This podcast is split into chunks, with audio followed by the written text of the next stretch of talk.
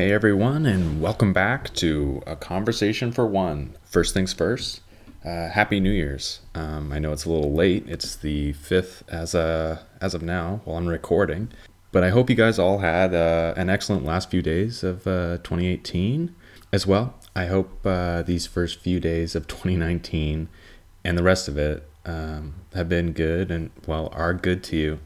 Trying something new here uh, for this first episode. It's kind of scripted. Usually, when I do my episodes, they are scripted to a certain amount, but I usually either A, run out of time, or B, I just get carried away, as I often do, and they stray a little bit. But as I talk, like Barack Obama, apparently, with the, um, uh, and I need to, uh, as he talks like that, it's, uh, it's a little rough. But I find that I cut out a lot of the, and a lot of the, um, and uh, likes, which is like natural for speaking, but oh my god, editing, it's brutal. It's honestly brutal just to constantly cut that stuff out.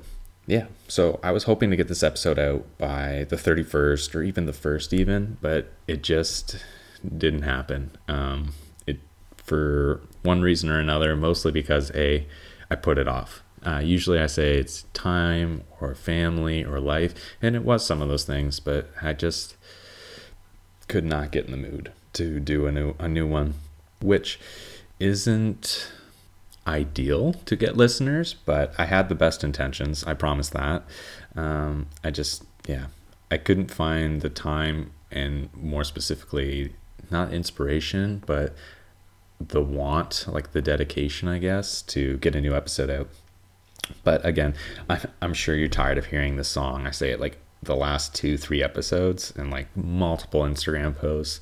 So just trust me, the consistency of the show will be getting discussed later because I'm definitely thinking of trying something new for the show.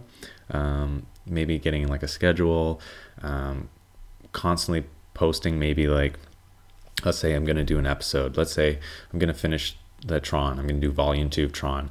I'll post maybe like a week before um, that I'm going to be doing that. Then I'll post again with like a follow up, and then the episode will come out. So I'm maybe thinking like an episode and maybe a minisode or two episodes, but at least like two episodes a month. But I'll I'll get into that later. It can't be like boom three episodes, boom three episodes, boom no episodes, boom one episode. Yeah, it can't really be like that um, just because like the followers and the listeners, you all go like up and down, up and down, and it's uh, it's not great. But enough about that, though. Let's get the show on the road. This episode is going to be a bit of a different one. Uh, not quite a topic free for all, but kind of like a scatterbrain episode. Um, more along the lines of like a year end review, also. Like that's what originally it started out as when I was writing this up. Um, but yeah, as well as a few, as well as a few other things. Uh, I'm going to be talking about some other stuff too, some Christmas gifts, um, some movies I've seen recently, like actually going to the theater, which is like kind of a big deal for me because lately I just I can't seem to get out there. But I've seen a couple things now, so I'm going to talk about those. Um, but yeah, definitely a year in review. It's not going to be like best of 2018. It's going to be like my best of 2018, like stuff I was listening to. It might be like from the 70s.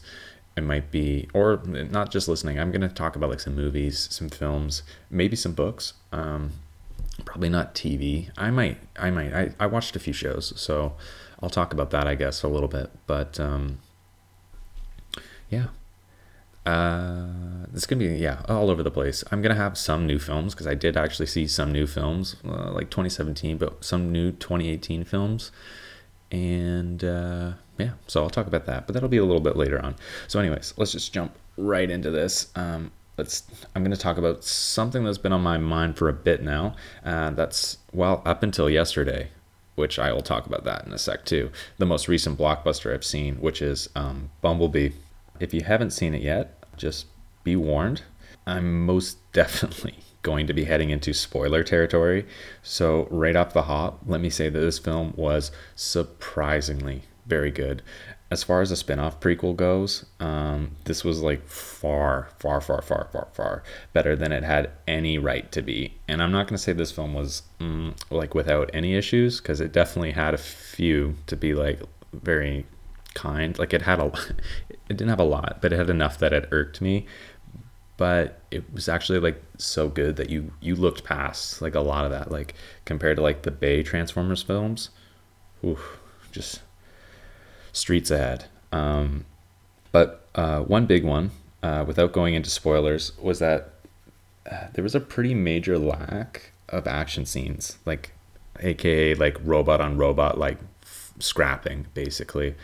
Um, the fights that were on screen, they were top notch. It's just, um, I guess I was like expecting a lot more, especially like talking about Michael Bay's like original series. So like his series after the first film and arguably like the third i like the third film. Some people don't i guess.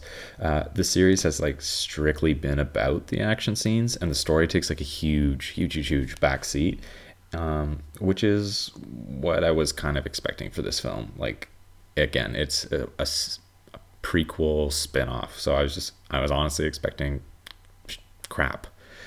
But uh, I was very surprised to see that this film uh, did the exact opposite, focusing entirely on the very much, um, yeah, yeah, I guess character driven. Yeah, it was a very character driven story. Well, the movie on a whole again convolutes the timeline. Oh my god, did it ever? Like right out, right from the beginning. Oh my goodness. The stuff that okay, so the beginning of the movie is incredible, but right from the beginning, it's like okay, so I guess the first five, six movies didn't happen then because that's not what happened in the first movie. Like I'm not a huge Transformers like buff. I don't like look up theories or watch timelines, but like it was a very like crucial part of the first movie. Like they all come to Earth in 2007 and then now they're on Earth in AT AT. Wow.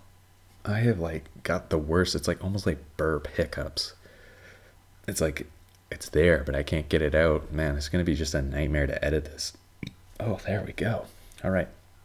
Where was I? What was I even saying? Oh, right. Yeah.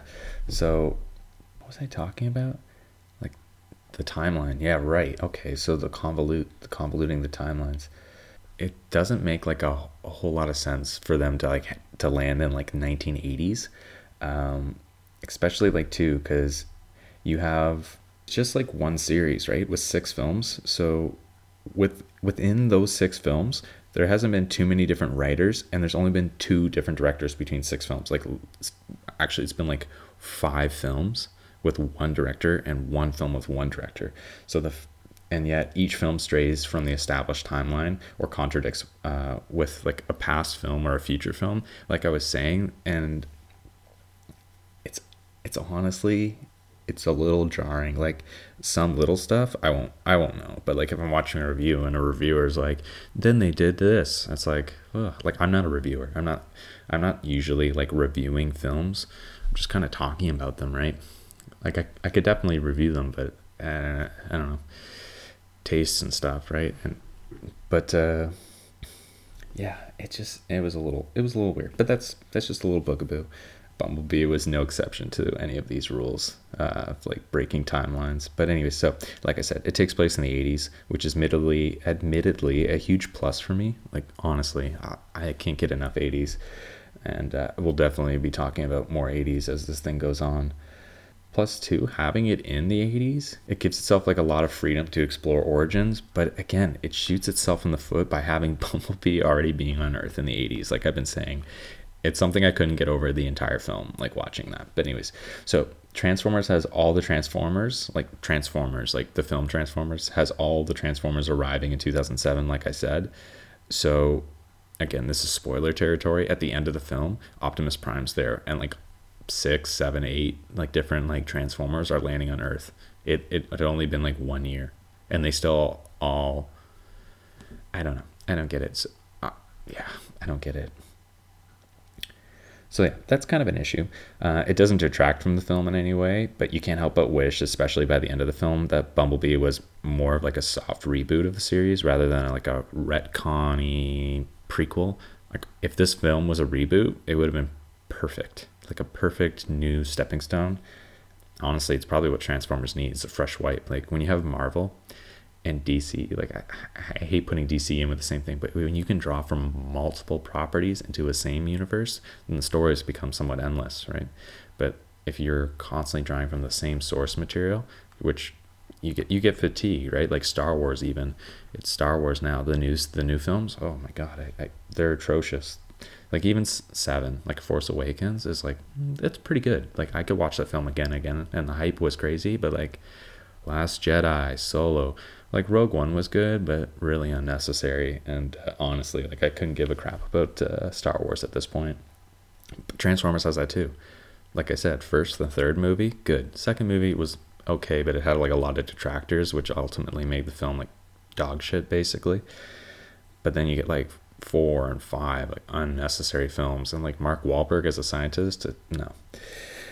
Um, yeah, so there's honestly a few more of these moments that are awesome but contradict. So just be ready for that if you're going to watch it. I mean, the series is very convoluted, so it's par for the course. But yeah, anyways, so if you need any like reason to watch this film and you're not and you're not just out for like a good story, um, there's a fair amount of screen time in Cybertron, like which we've seen a little bit of in like past installments.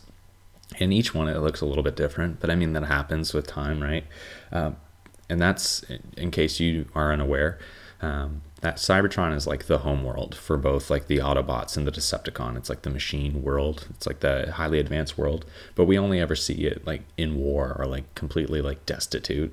Um, but we also see too Optimus Prime in this film. So if you're a big Optimus Prime guy, he's in this film and he is like at his absolute peak badassery awesomeness. Uh, and not only is he like sporting like just kick ass scenes and everything he's in. He's also in his Generation 1 look, which is like classic 80s Transformers toys show look. You know, he yeah, he looks great. Same with Bumblebee. Uh, Bumblebee actually, like all the Transformers, they look very OG Transformers 80s cartoon look, and it's great. Especially too. Oh yeah.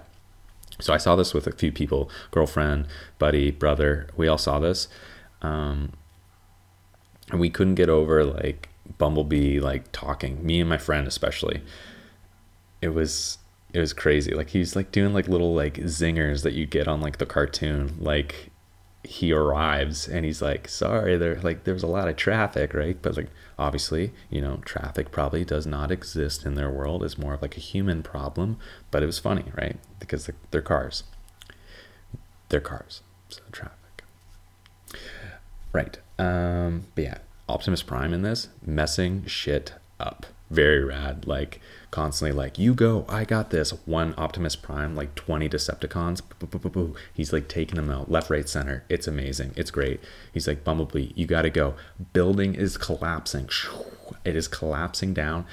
Bumblebee shoots off. Optimus Prime, not zero shits, jumps off the falling building, shoots one Decepticon, lands on another who's flying. The Decepticons too.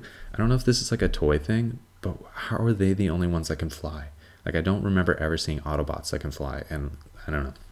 Anyways, it's just I don't know why why don't they fly right? I don't know. So he like jumps off, shoots this, shoots the Decepticon. Boom! Bumblebee's flying out. Zero shits. Keep in mind this is like a skyscraper he was on top of. It's falling off. He jumps off, grabs a Decepticon. Like I don't know if he like shoots it in the head or what. Steers his like dying body to the ground and continues the fight. Like this was all within like one to two minutes, and it's like holy shit, which is like crazy funny, especially because it's like intense, like gritty. Like we gotta retreat. They're like holding fire and boom, boom, boom, and then it's like Bumblebee's like. I'm like shy and nervous, and he's like just exploring life with this girl. Not that it's like terrible, it's very engaging, but it's just like a completely different movie. When Bumblebee does land on Earth, there's a couple awesome action scenes. It's got like that Iron Man kind of trope that bugs the hell out of me. Where so he lands and he can still talk, and you have John Cena, which is hilarious by the way. John Cena plays like the corniest, kookiest bad guy. All of his scenes are just straight cheese, and like I definitely feel like that's done intentionally. But anyway, so he lands there, and John Cena's like, shoot, and then Bumblebee's like, whoa, whoa, whoa, whoa. I like I don't honestly I don't want to hurt anybody. John Cena's like, oh, okay and then two Decepticons come, and they're after. Okay, so I skipped a huge part. So John Cena with his army buddies are just riddling Bumblebee with like I don't know, like armor piercing shells, just shooting the ever living shit out of him. And his like he's got like all of the Iron Man like symbols through his vision, right? Like depleting like fuel or like memory system loss or whatever, right? And it's like can't hold whatever, like internal system damage, like need repair crucial, whatever it says. Like he's basically on his last limb just from human bullets. And then the two Decepticons come and they're beating the ever living shit out of him. Maybe it was just one. No, in the beginning it's just one, and he's just like shooting missiles, sh- like punching him into like a wall and all this shit, throwing him into buildings, huge explosions. He's still fine. He's still fine. It's like Iron Man, like power at like 12%, 10%, 8%, 6%, 2%. He fights for like the next 20 minutes of the film with 2%. It's like, okay, well, no, like I'm not believing that, not even for a second. So, anyways, he does that. And this Decepticon, again, spoilers. Anybody listening to this, I'm so sorry. Like, skip ahead, like maybe five minutes. And so he's just like, tell me where he is. He's like, no, I'm not going to. He's like, okay, swear on it. And rips out like his voice thing right at the beginning. Right at the beginning. We don't hear just like, okay, so I was talking with the girlfriend about this. I was like, I wish to God, like, they did not do that. And I was talking actually too with my buddy about it when we came back like to hear him say like zingers for even like another half of the movie like obviously you can't get rid of it at the end but that would have been great too but then like the whole like bonding with a girl thing would have been done but it's just like this Decepticon instantly knows, boom, right there, picks it right out of his neck. Like, how do you know this? Are you a doctor? Like, how do you just know where like the voice part is? I guess like robot anatomy would be pretty similar, but I don't know. Just rips it right out and then like later on in the film the decepticons are like why aren't why isn't he talking? Like if this guy knew how easily it is to like take the voice part out when these other guys see that there's like sparks and oil like coming out where this voice part was? I don't understand that. But anyway very cool. And right after that action is gone it is gone for the rest of the film until the very end so if you were expecting like a michael bay action film as i was saying a little bit before not happening. It is a completely different animal than the Bay Transformers, um, but it's still great. It's still great. Uh, I really enjoyed it. Everybody I watched it with enjoyed it, uh, and it seems to be tracking really well. So also too, what's really great, the soundtrack. The soundtrack is great in this film. It's got like a bunch of like '80s alt pop and new wave. What does it have? Like lots. Everything from like Rick Astley to the Smiths. That was like a really great because like the girl Haley Stanfield Field Stan Hailee Papapoo. Just look it up, I guess. Can't think of her name. She's also in um, Edge of Seventeen. Was it Edge of Seventeen? With Woody Harrelson. Great film. Check that one out. Um, she's supposed to be like edgy. Like I hate everybody like cool in the '80s, like wearing like sleeveless vests and like or like cut off vests and stuff like that. Like does like mechanics and they try to give her like this like backstory like i was a diver and stuff and it's really like other than that like it just serves like a small stories piece but it's entirely unnecessary and there's this one scene it's like incredibly laughable like the girlfriend was like oh like i get it like it was like heartfelt but i watched it i was laughing just because of who I am. I'm like a piece of crap that way. But she like Bumblebee, this like massive robot. If I had to guess, like he weighs easy five tons. He falls and or he's in the water, like sinking in the water, and this girl who's like, I used to be an amazing diver, like overcomes her fears to save Bumblebee. But she jumps like from a ridiculous height, lands in the water, and then it's like, what are you gonna do? Like, do you just want to see him die? Like, I get like, the if you watch the film, like I'm not gonna give like everything away, but it's like I get why it happened, but it's like what you're just gonna jump to the bottom, see watch your friend die. What are you gonna do? You're not gonna lift a robot off like off the ground. Like he can't swim. He's like a fucking metal robot. It's not happening. Like he can't swim. He can't float. And then all of a sudden, it's like she sees him and he's like, "Oh, I'm good. Oh my God, stuff like that. But this is sounds like me nitpicking, and it absolutely is, and I mean nothing by it because ultimately there's so much to love about this film. it's like like I've been saying, some stuff's a little padded, a little unnecessary, but I mean, you get that in most blockbuster films, and that happens almost all the time. You can't escape it. And I could go on and on about this film being great, and honestly, it is. It's it's shot well, stories crisp. It's it's funny. There's a lot of humor. It's unexpected, but it lands. Like the girl's funny. The kind of like mm, friend zone friend is like hilarious. John Cena scenes are like corny to the max, and it's it's it's it's uh, it's kind of like a fresh perspective. Like they even like poke fun at their own series, which was nice. There's one part in there where it's like very 80s like bad guys are tricking the good guys, you know, because all the humans have like 10-year-old intelligence. And uh John Cena is like, are we actually going to trust these guys? Their names are Decepticons. And it's like exactly like every single Michael Bay film, it's either had like humans being tricked by them or like secretly working for them. And it's like, oh, Autobots, they're like, are like, we're gonna here, we're here to help you or leave us alone, right? And the Decepticons, it's just like, yeah, we're here to help. I would never trust you, ever. It'd be like if if somebody was called like, uh, the baby murderers were like, yeah, honestly, we just want to watch your kids. I'd be like, oh yeah, for sure. It's like, no, like your names are the baby murderers. Like, I'm not going to trust you.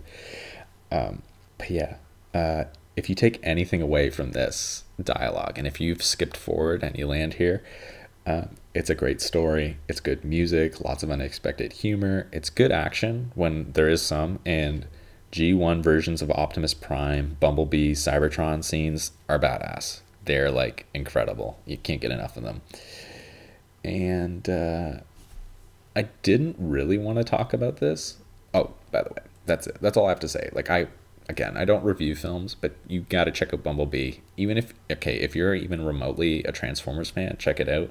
But if you kind of gave up on Transformers after like one, two, or even three, watch Bumblebee. And if you've never seen it, it's a great point to start off uh, from because, like I was kind of saying, like it's basically like a soft reboot. I don't know why they kept it in the series because it contradicts everything, but check that out. Like I was saying now, I didn't really want to talk about this because I didn't care for it too too much, but it's like super hyped right now, like ridiculously hyped. So I was like, all right, I guess I gotta have to. So real quick, I gotta bring up Netflix's Bird Box. So this isn't this is not quite a blockbuster, but it's huge, like a huge, um, I guess like event or like hype train. I guess I don't really know what it is, like what's it called, but it's it's big right now, especially like last week. It was huge, and um, I was hearing something like 45 million views according to Netflix, which is like crazy, crazy numbers. But it's odd because like Netflix never reveals their numbers ever. So yeah, it's like it's a little odd. It's it's like weird flex, I guess. But it kind of feels like they're trying to make a statement, you know, like look at us, look at our numbers, like what Netflix is doing cuz I mean, they got a lot of comp- competition coming like between just normal movie studios and TV studios.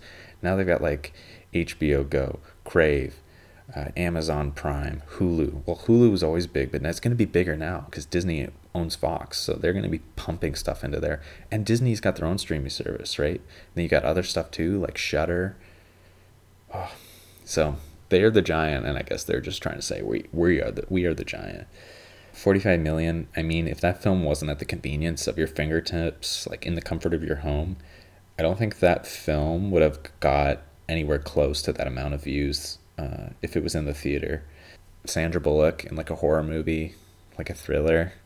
I don't know. No other big stars like John Malkovich, but as much as I love John Malkovich, he's he doesn't pull right. Like nobody's gonna go just see a movie just for him anymore. It's not 1990, so I don't think that film would have got anywhere close to those amount of views. The movie as a whole, well made film, like shot well. There's no dead moments. Uh, there's no like stuff that feels like it shouldn't be in the film. All the actors do an incredible job. Uh, the editing is crisp, the sound is crisp. I like that they don't go into too much detail with like the monster, but I couldn't help but feel like I hate saying this because like I, I try to respect films for what they are, but I couldn't help but feel like not only had I seen this film before with like this premise, this kind of story, but I had seen a way better version of this film already this year. And it's A Quiet Place. Yeah, so like I know, I know before like anybody says anything, I know that Bird Box was a book. I know that that came out in like 2010 or whenever it came out. I know it's been around, right? But I can't help but feel that this film adaptation got some traction after like I, I get it. Like it could be complete coincidence, like zeitgeist kind of thing, right? But I can't can't help but feel that this got some traction after a quiet place exploded. It's like a similar concept. It's like a couple people left in the destitute like place after like a mysterious whatever takes over, right? In a quiet place, it's like the aliens that they land in Russia and it slowly spreads over. It's the exact same here. Like something happens in Europe and they're like, oh, it's not going to come over here. Well, what do you know? It's over here and now all of our lives are changed, but in a quiet place. They're triggered on sound and no one seems to know like how to defeat them or what they are. And in a Bird Box, it's like if you look at them, then you die. So it's two different concepts in that in a quiet place, sound triggers the creatures. They know what the creatures are. They know the creatures are out there. But if you don't make sound, then they can't they won't see you, right? They, they don't know where you are.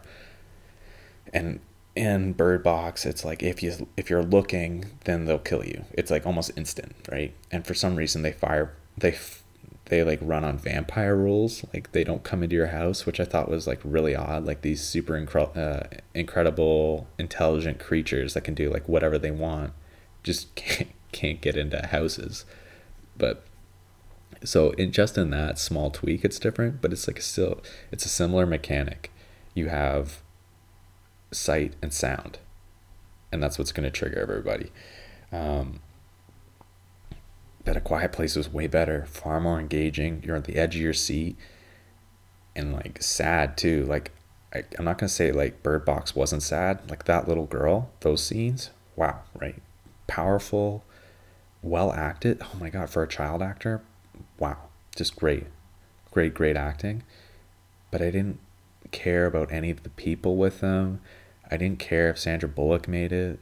I, just didn't care. I didn't. I. It seemed very forced, and uh, with a quiet place, it's just like you're con- like, like I'm not gonna say a quiet place is flawless. It had a couple things where I was like, why that? Why the hell would you do that? Like, why would you have a baby? That's the biggest thing. Like, why would you have a baby when you can't make sound? It's like like let's th- play th- frisbee with like fire alarms or something. You know what I mean? Like that's basically as dumb as that is. But yeah, Bird Box was great. It was a great film. I didn't really care for it though. Ah, at the end of the day, I didn't really care for it. I'm loving the memes, like especially Kate. If you go on Instagram and you search up like hashtag like Bird Box or like Tokyo Drift, there's that one with like the Tokyo Drift song, my favorite. I mean, all the all the ones where he's like holding open her eyes, those ones are great, but they get pretty tired. But that one's a good one. Um, so see if you can find that one. But yeah, Bird Box, definitely see it, watch it. I mean, if you have Netflix, why not, right? And, and it keeps them, keeps them happy. But if you want to watch something better from this year, go put on a Quiet Place. It was far far better. And I was to go on to my list now, but I think I'm to talk about the one movie I watched last night. I wanted to see Spider Man Into the Spider Verse, but the girlfriend's not crazy about Spider Man like I am. And uh, so we made a compromise, something we both kind of wanted to see, and we uh, we watched Aquaman. So I'm just gonna kind of give a little. Oh my god, I don't know how that movie is making so much money. So yeah, saw Aquaman last night, and I gotta say, like, sure, it was a pretty fun movie, but um, I don't get it. I don't get how that movie has been making so much money. I honestly don't. Like, it, it's fun, but it's not good. Like, it's beyond predictable. It is super linear, and like, I don't know. Like, it's it is super corny. It's super cheesy but it's just some of the stuff was like, oh my goodness, like how is how are people like I checked it out after eh, because I had to make sure. Like it's not it doesn't have good reviews, thank God, but people are still going in droves. I don't know what the buzz is. I don't know why people are seeing it. I get like a good amount of people are probably seeing it for Jason Momoa. I know myself, I was kind of psyched to see it for Amber Heard, and like she did not disappoint. Even like CGI wise, I was like, some of the stuff looks pretty bad. And although like the costumes were great, like Mera looked great, Atlanna looked great, Aquaman, once he gets, oh, spoiler, like he does, he gets the trident if you couldn't just figure that one out. So he gets the trident, he gets like the classic Aquaman uh, costume, looks great Black Manta, great. Like I was so so surprised they kept so comic accurate. It was really really great. Um, and then Ocean Master looked pretty pretty close to the comics. Like I'm I don't follow Aquaman too too much. Like I'm not really into the lore of Aquaman, but I know enough. Like if you if you even dabble remotely into comics or the comic industry, you know who all those characters are. They're pretty stable characters like I mean Aquaman as a character, you don't feel anything for the guy. Like sure, like you understand, like you get, yeah, I get why he's angry, but you don't feel anything for it. Like all the characters are pretty hollow. And it's just so outrageously like cheesy and there's deaths. Deaths like crazy. Like for somebody who's supposed to be trying to become the king, it's just like there's this like final climatic battle and it's just like for so long he's not commanding like the sea. He has this ability and he uses it like almost n- never until like right at the end. But he's just using this like creature and like people are just being massacred and then all of a sudden he decides to use the fish and they're still killing people. Like the girlfriend last night was like why didn't he take all of their like sea creatures all of like you know like everything giant whales all their seahorses all their sharks and like the trench. Like all of them. They could have like just surrounded them or disarmed them. Instead it's just like no we're gonna keep on killing. I just i don't know. And like mera and uh, arthur they have like a pretty good like you know they're gonna get together. It's one of those things you know like at the end they're gonna get together. Even if you don't know the comics just the way they like shoehorn their I don't know, their relationship. It's just, oh man, I don't know. It's so beyond predictable. You could like watch the first five minutes and you're going to know, okay, so that person's not dead. This person's going to die. This is what's going to happen to him. They're going to get together. Like all that stuff, all within like the first 20 minutes. And uh, honestly, some of the best parts was the very beginning when Arthur's dad finds his mom, and that's all of five minutes, and then Black Manta, like chasing down Aquaman in Italy. Those are probably like the best parts. Otherwise, it's just like it, it doesn't feel like a waste, but it. Everybody was like, no, honestly, like it's bad, but you're gonna love it. And I didn't love it. I found myself laughing at a lot of parts that you shouldn't have laughed at. Like I was like when Black Manta gets absolutely ragdolled like twice by Aquaman, I was like pissing myself laughing, especially the end when he hits like every building and it's just like a dead body that hits the water. I was in stitches. Like I was laughing so hard. But it, it is cool. And it, in terms of like DC movies, like I'm planning on talking about DC movies in, in maybe like, I don't know, a month or two, I think is when I want to talk about that episode. It's good. Like Man of Steel, take it or leave it. Batman versus Superman, I'm gonna watch the director's cut. Still, again, take it or leave it. Justice League, I like like two characters, not even scenes of that movie. Um, Wonder Woman, it's good, but like I've said before, it's not the second coming of Christ. It is not the best movie ever made. It is not. It doesn't change the landscape for women-directed films or leading films uh, but it's good. And in terms of like the DC movies, it's probably the best one they have. And uh, Justice League, I don't know. There's nothing redeemable about that movie. And then this movie is not bad. I would put it maybe second or third so far in their series. I'm hopeful for Shazam.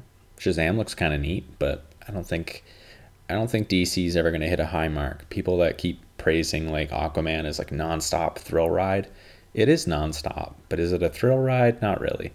I saw lots and lots. This I was actually, admittedly, the theater was packed. Third weekend it's been out, packed. There was people coming in and they were like they could barely find seats to sit in at the very bottom row of the theater.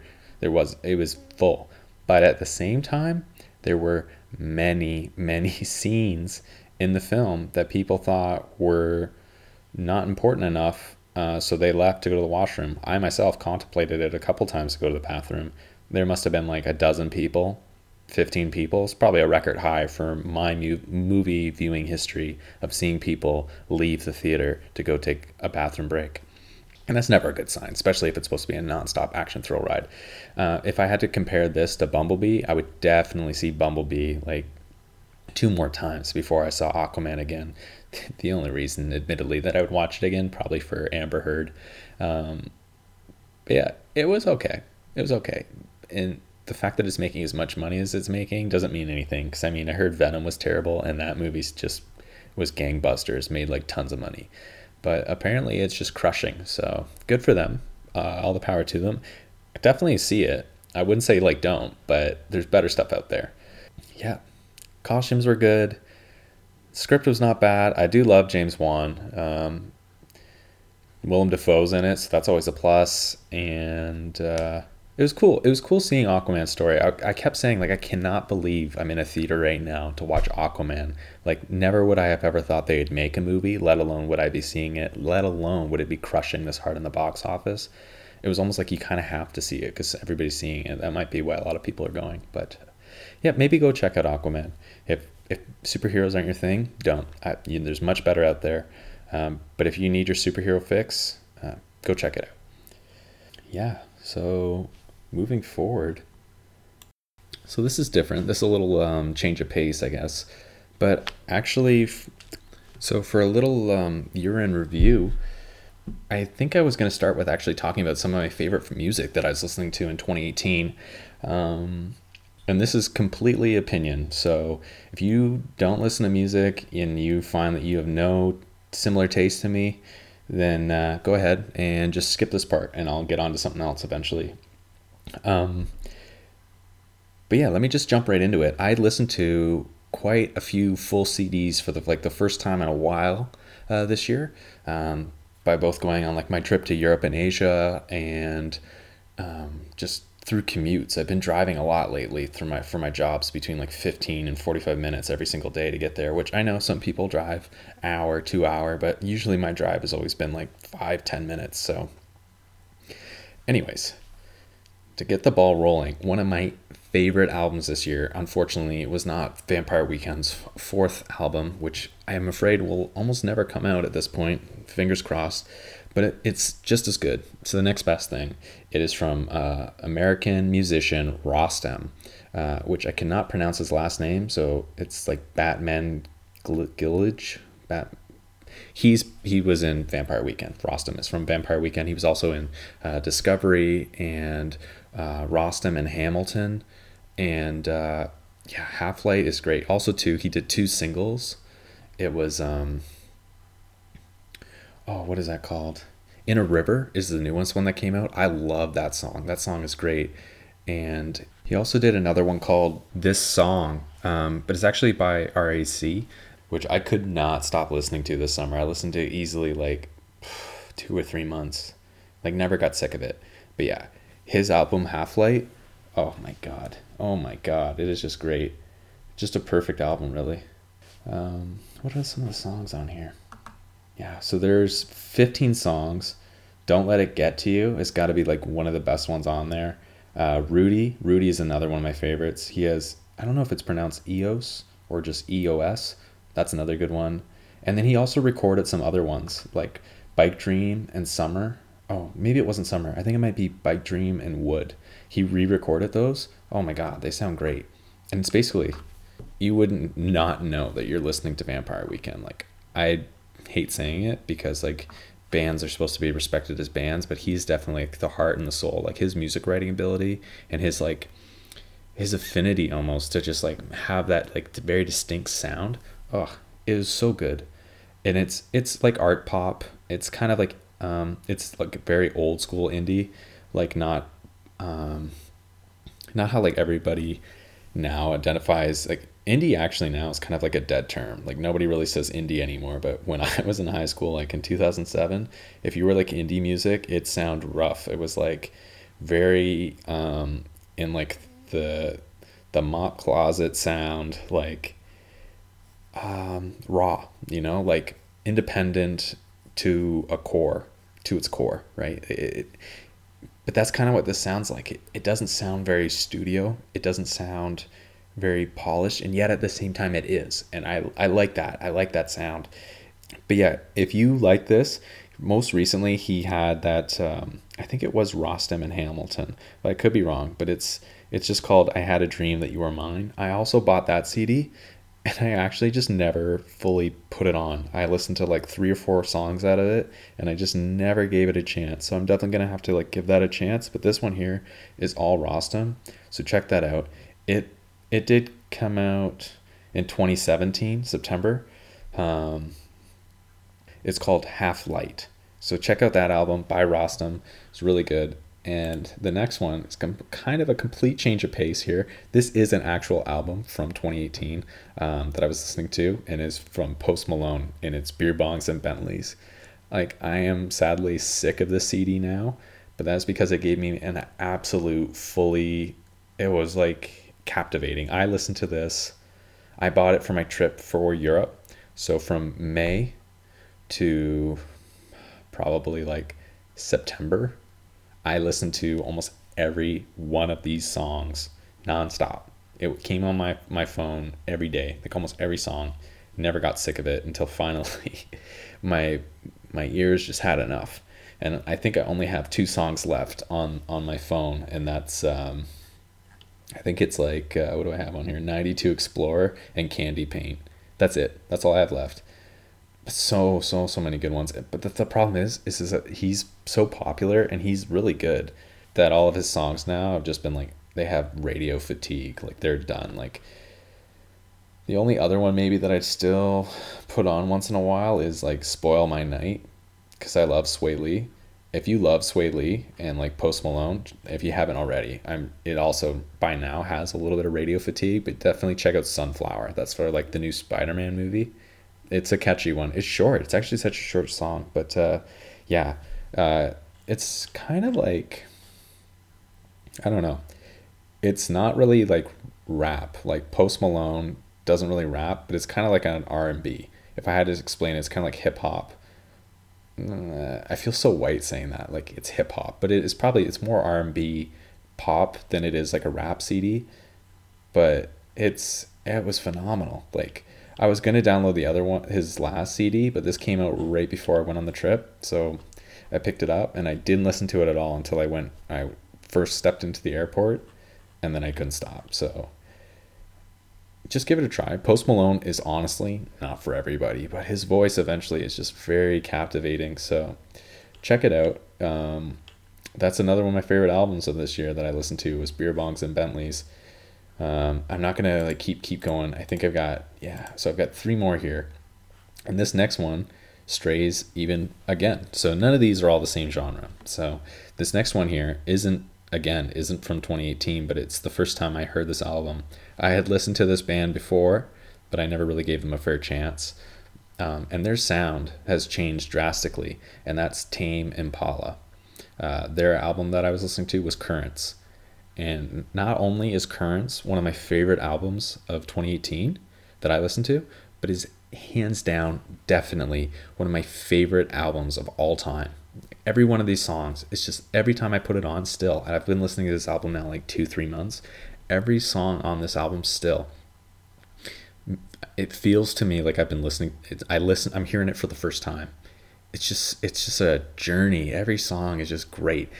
And uh, they all have such a different sound. The the lyrics are complex and he's so edgy. And also too Tame Impala I didn't know this. I'm sure some people do know this But Tame Impala is actually just one guy, basically.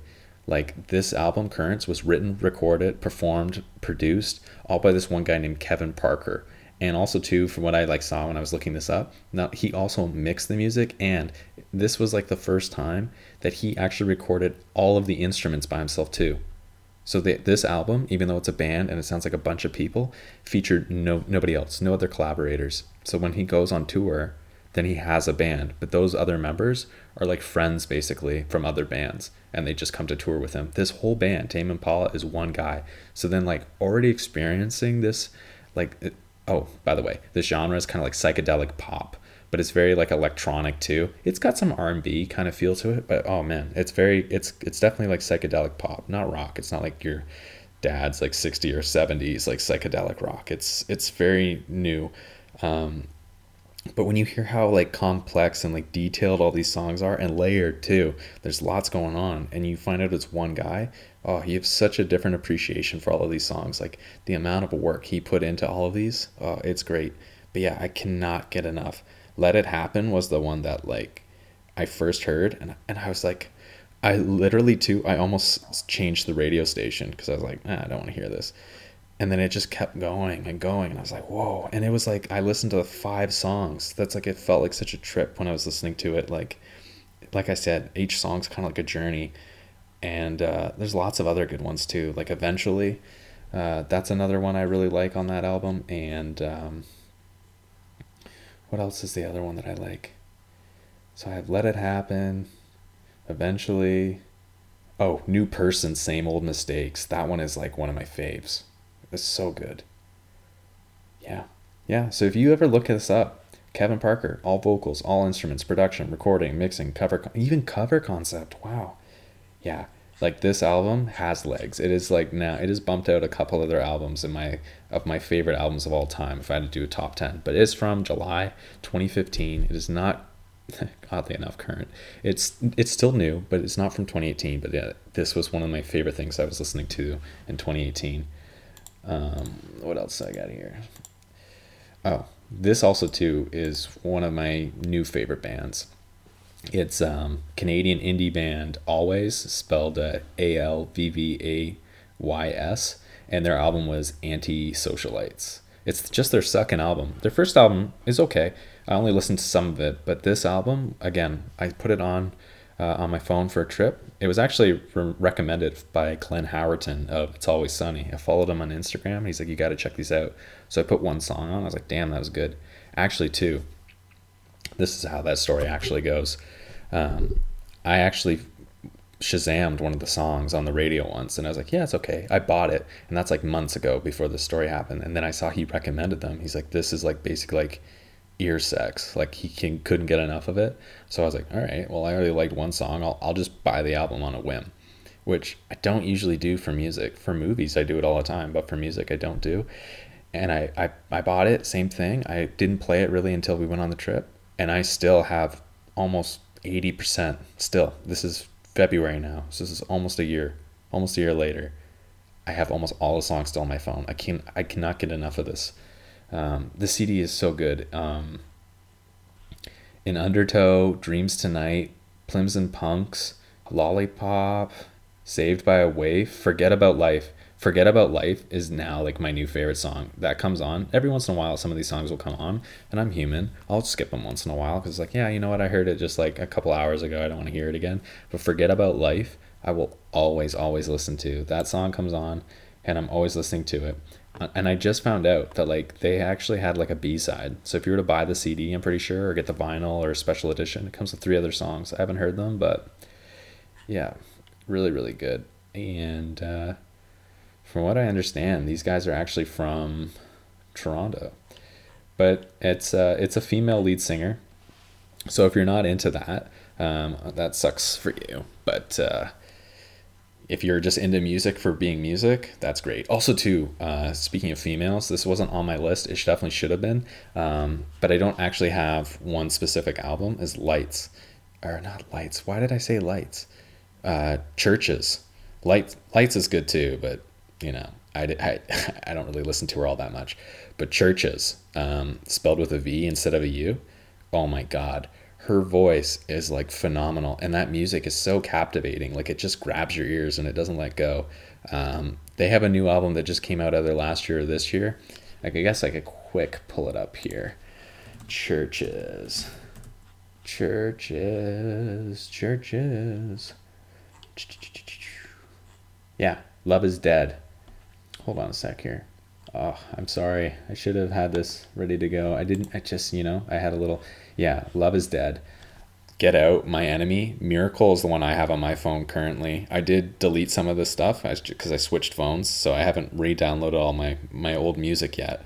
Check that out. Uh, Love is Dead by Chvrches. That's also a really good one. They're very synth pop though, compared to um, Alvvays or like Tame Impala.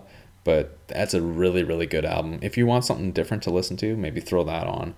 I didn't. Sorry, I didn't have any research for them, but it just you go check them out. And the last album is from a band I used to be obsessed with in high school. They were definitely like my my top five or six like favorite bands that I was listening to, and that's MGM's uh, MGMT. Sorry, uh, Little Dark Age. It is such a departure from like their first two albums. Actually, their second album, a lot of people don't like that album. I am like obsessed with that album. Like I used to listen to it all the time in grade 12, the summer of grade 12 for me. What is that? like 2011. I couldn't get enough of that album. They did make a, a third album. Is this their fifth? No, yeah. So they made a third album. I think it was just called MGMT. I could be wrong, but I didn't really jump into that album so much. Again, like couple other CDs, I heard one song and I was like, yeah, you know what? That's really good. So I Shazammed it and I was like, no shit, that's MGMT. So I downloaded the whole album. Same story. Went to Europe. I brought a bunch of music with me, and uh, oh man, some of the songs they do get tired. Like two or three songs get a little tired, but still, like me and Michael, when you die, and um, one thing left to try. Those out those songs for me are like timeless, especially one thing left to try, and when you die. Those songs, they might be the only two that I still have on my phone. Um, again, because I actually just replaced my phone, and so I only have those two on there right now. But you know what? Now that I'm thinking about it, maybe I'll put I'll re-download a lot of those. But if you if you're not sure about a lot of these songs, the ones that I'm or albums, I guess, definitely check out the ones I'm bringing up. Like One Thing Left to Try and When You Die. Oh, oh, so good, so so good. And this one too isn't current. It uh, was oh no, it is from this year. Well, hot damn, February 2018. So it was an album from 2018. Uh, and that's that's it for albums. Um, as far as music goes, uh, this year, I also really rediscovered um, some music I used to listen to. Uh, a lot of stuff I used to listen to, like um, uh, Bloc Party. I was listening to some old Foals music, um, but more importantly, I was listening to a lot of Van Morrison. Like I was hard into Van Morrison for like a good four or five months. Like I even bought a vinyl. I had uh, Moondance, like that album. That album is like a solid album. Uh, I actually bought the B sides, like all the alternate alternative. It was like during record day and uh, record store day, I think is what it's called. And I picked that up. I haven't quite given it a full listen yet, but uh, yeah, Moondance, all those songs on there are timeless. And the only reason I took it off my phone was for space. It's very, very good and uh, super soothing. Like Van Morrison and John Denver have to be some like the most soothing music um, that isn't just boring. Uh, and then also too, I really got back into the Smiths. I was listening to the Smiths a lot, like one or two years ago, and I like re-downloaded a lot from their like massive greatest hits album. It has something crazy, like twenty four songs on it. Super depressing, but the music is very catchy, and the melodies are just so tight. Uh, Morrissey's voice for some of those songs are just you could listen to them like on repeat almost, and you're never getting tired of them. But uh, yeah, the Smiths aren't for everybody. They are very depressing. Check those out. I know, like, I, all the time, I'm like, yeah, I have music on here, and I never really talk about music, just briefly all the time. But yeah, I do listen to a lot of music, and eventually I'm gonna do like episodes on on music, like on the indie music I used to listen to in high school, like Eurodance, like some disco, some groove. Like I have all these episodes planned um, for the future. So I'm definitely going to be talking about music, and I listen to anything. So if you ever have like any recommendations or you want to hear about certain things, like I'll write it down. I've got just a, a plethora of stuff I can pull from. I'm not just like a, a one trick pony when it comes to music. I, I, I love everything. Right. What else do I have here? Got a couple other things. What are we at here for time? Holy Jesus. I'm at an hour? Whew. All right. I got to speed through some of this stuff. So I have favorite movies, but I, wow, this is really going for a lot longer than I had planned. So I'm just going to try and like get through some of these. If I miss stuff, I'll have to bring it up on another episode. So this is kind of the same thing. Um, I have some current movies, but I have a lot of stuff that's um, from different times, different times, different years. Um, just give me a second here, and I will get right to that. So, favorite films of 2018 um, for me. So, again, like the music, they didn't all come out in 2018, but a few of them did. So this film uh, did not come out in 2018, but its sequel did come out in uh, 2018, and that film uh, is Creed. Creed from 2015. This is a film I had been planning on watching actually since 2015. I just never actually got around to it. it I even had it downloaded at least for like a year or two, and uh, it's finally when Creed 2 the trailers started coming out, I was like, I need to see this, especially because I'm like a, a lot of like best of lists for like editing, cinematography, story, sound, films in general. This film, Creed, was on like a ton of them, and I was like, okay, if it's this good, I have to check it out. And uh, it was directed by Ryan Coogler, who did Fruitvale Station. He did Black Panther. I actually can't. I don't think he did. Maybe he's done one other movie. I don't know his stuff is great though. If you haven't seen Fruitvale Station, oh wow, it is just it's a it's a tough one to watch, but not because it's bad. It's just very powerful. It's a powerful film. And Black Panther, uh, while I will admit it's very overhyped, is still a solid film. Like it's very very good. It's definitely one of the best made Marvel films. Um, but we're talking about Creed, and this is definitely it is the sixth, the seventh film. Yeah, because Rocky Balboa. It's the seventh film in the Rocky series. This has to be either number two. I think it is my second favorite of the series, maybe my third, just depends on the day, I guess. But it is such a well made film, and it's a completely different like viewpoint, like a, a different um, like narrative structure that they take. Like basically all the Rocky movies, you have like one and two and a little bit of three yeah, one and two, where it's like the underdog story, right? It's like rags to riches. Nobody believes in him. He just needs his chance. And then it becomes like a superstar, and then he becomes like broke. In this film, it's just somebody trying to prove who they are. It is a completely different story. It is the bastard son. I hate using that word, but it's it's the son of Apollo Creed, and he's basically just trying to live up to the name that he feels he doesn't deserve, it is shot beautifully. The sound is great. You feel for him. You feel for Rocky. You feel for um, Tessa Thompson's character. I, oh God, I can't think of her name right now. oh well, but you feel for everybody in the film.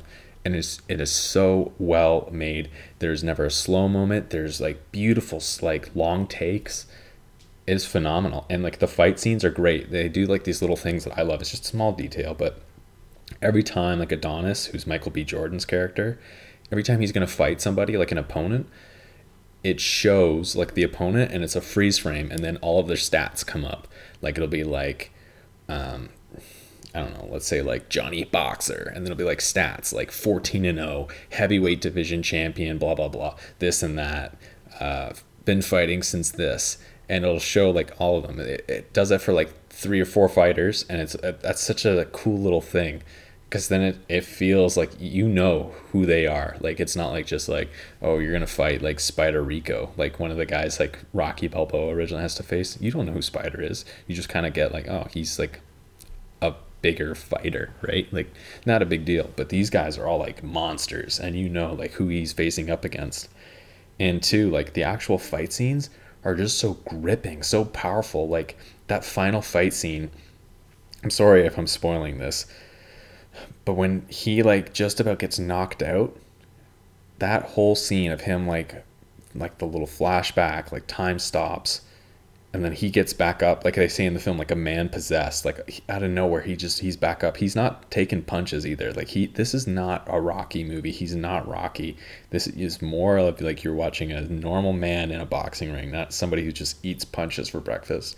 And there's this one part where like the rocky theme gets like woven into like the creed's theme. Oh my god. Oh my god. It's just chills like hairs standing up.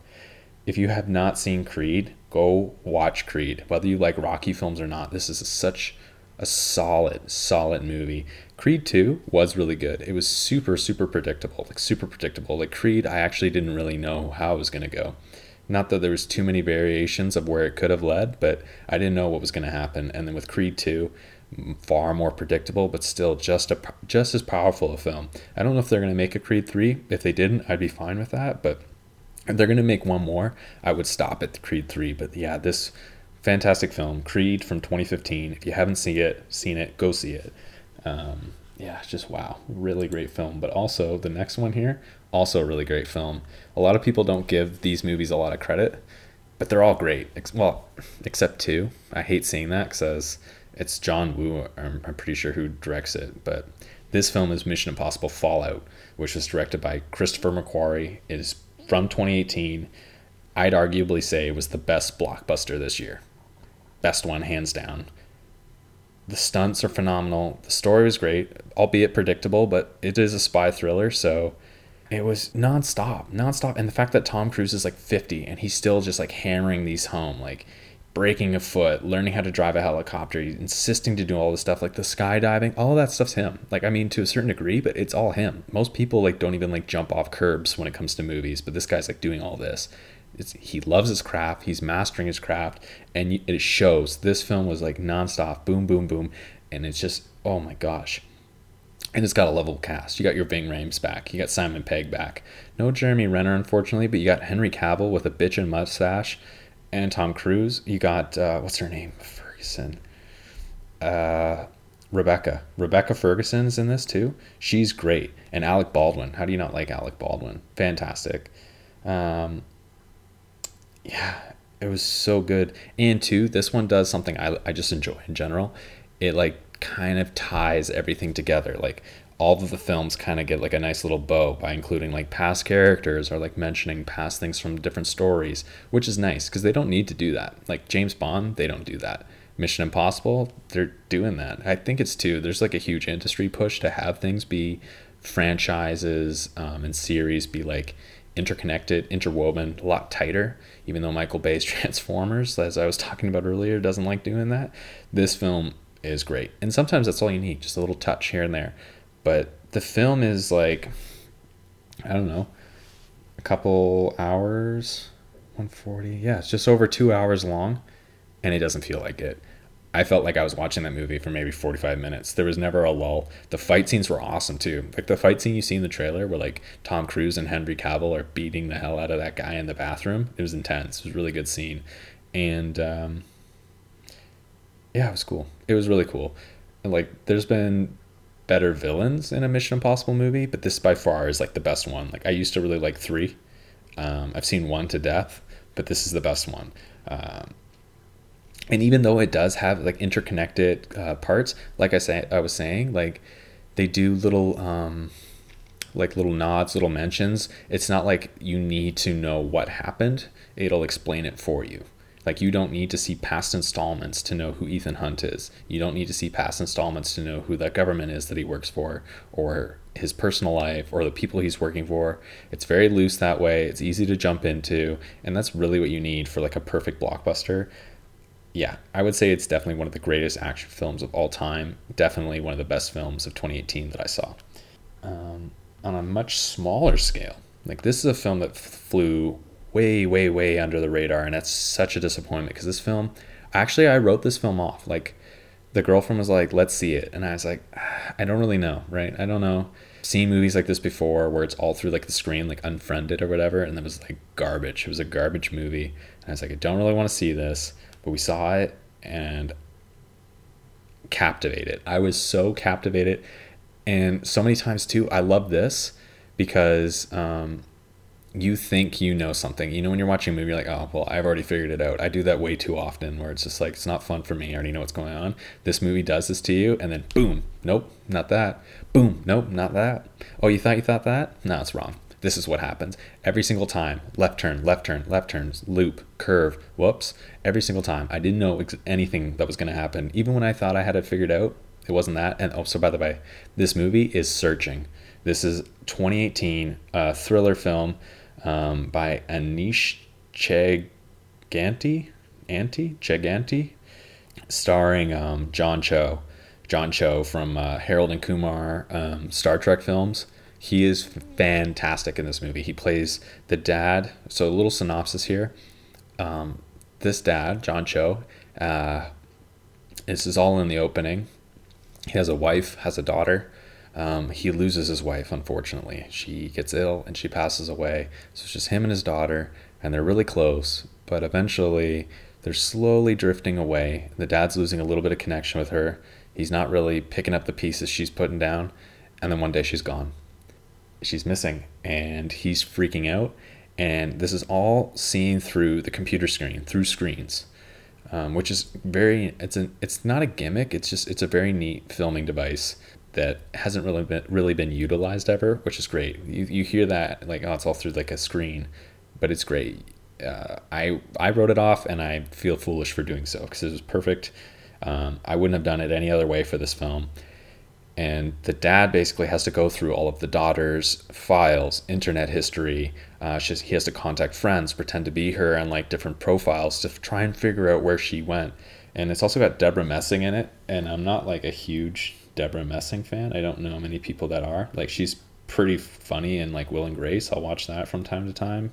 But she is actually like both of these character people, these actors, John Cho and Debra Messing, are like playing this straight. They're playing it serious, and it's and it's perfect. She plays like the the detective who's helping um, John Cho find his daughter, uh, and I gotta tell you, like every which way this this film was going, I did not see it going there. Not because it was dumb, not because it was improbable, but just because I couldn't figure it out. You are literally figuring this out with him. At no point does the film ever give you something that you'll pick up on before anybody else. Like you were in this ride with them, and I, I can't commend them enough for doing this. It was it was perfect. I would definitely watch this again. It uh, it didn't make a lot of money. Like from what I see here, it only cost them a million to make, which is believable. The cast was like five people and then no locations. But it, and it made $75 million for like so budget to gross. It made a killing, but this film should have made more. This film should have been like the 200 million mark. This should have been the film everybody was going to see. It was the sleeper hit of the year. I would definitely watch it again and again. If like this film isn't nominated for anything like Golden Globes or Oscars, it's a shame. I it's not a perfect film, but I I would recommend everybody watch this more more so than Creed, more so than Mission Impossible.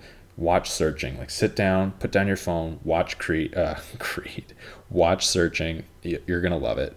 It's uh, it's whether like it's your favorite film or you you, you think well it's good at least I saw it. It's something that you're gonna hold on to mentally for at least like a week. Like you'll be thinking about it for quite a while. So Check that out. It's from 2018. It's called Searching.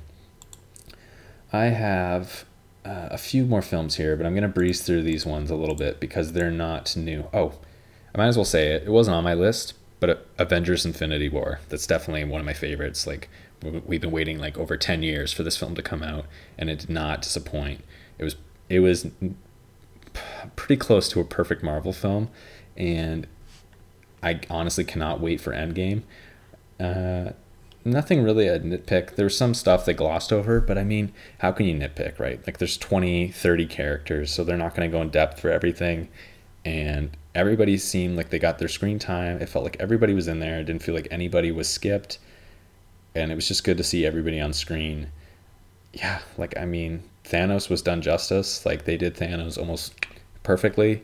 And it was cool seeing like Thor change. Like there's a lot of like character invasion uh, oh my gosh, character growth, and uh, that's that's great because sometimes a lot of characters t- get pretty stale. But the fact that Hulk was barely in the film, the fact that Thor's character really changed, We had some character deaths. Cap came back. It was perfect. It was a great film. Uh, and it was long too. That's another one like like um, Creed. This movie was almost three hours. I felt like I was watching it for like forty minutes. Like it just when it was over, I was like, "What? It's over?" Like I could have watched easy another two hours of Avengers. Um, so yeah, I'm really looking forward to Captain Marvel. I'm really looking forward to Endgame and like what's coming up after next. Like this is the end. Like when Endgame comes out, that is the end of Phase Three, which is crazy to even just say. Like just thinking about it, ten years ago, Iron Man came out and now we're at the end of phase three. It's crazy, and there might not be any phases after that. So, to see what they're gonna do, like who's gonna die, who's gonna live, what's gonna happen, how do they bring people back? I don't know. I was on the edge of my seat. I watched it twice. I'm probably gonna watch it again soon. It just went on, on Netflix. Infinity War, even though I didn't think about it, is definitely like a favorite film of 2018. Um, but getting back to the list here, I watched this around um, Halloween. I don't know if I actually mentioned this on any of my podcasts, but it's an old one. And this too was like Creed, where I had it on my list to watch for a long, long, long time. And I either never had the, the right time or I was not in the mood to watch it. But I finally sat down to watch it. I watched it with a girlfriend and her mom. And that's um, 1977's Dario Argento's classic, like a classic film, Suspiria. Now, this, this film, um, right off the hop, one of the most beautifully colored films I've ever seen. It's so artificial. The color is so artificial, like bright, bright, like stained glass, neon looking blues, reds, greens, yellows. It's like, it's almost like watching like someone's like psychedelic nightmare, but it's not like crazy, crazy. Like it's not like that kind of psychedelic. It is like a soft psychedelic where you're like, I don't really get what's going on, but I can't stop watching it and there's a lot of stuff in here that are like it's great and when it, it gets to the end of the film it's like what have i been watching? Like it's not like it doesn't make sense but you're like i would have never have thought that this would go here. The music is incredible. It's done by goblin. It's like very heavy synth like 70s electronic music.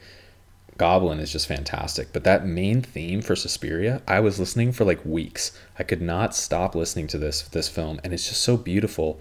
You see you hear the th- it's one of those where you hear the theme and you instantly associate it with the film. You you can't think of anything else but that film, and it's perfect.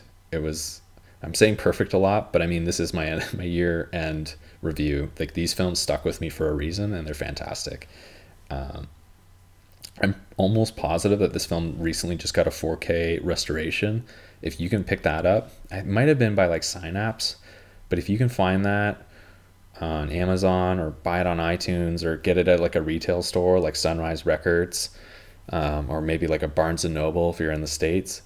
I, 100% I cannot recommend this enough. Like it is a, it is not scary, but it is, it is creepy, it's haunting, and it's so memorable. Like every image was going to stay with you and just even the color scheme is going to stay with you nothing is like brutally scary. Nothing is like s- suspenseful. There's some stuff that's like a little uncomfortable. There's stuff that's like a little gross.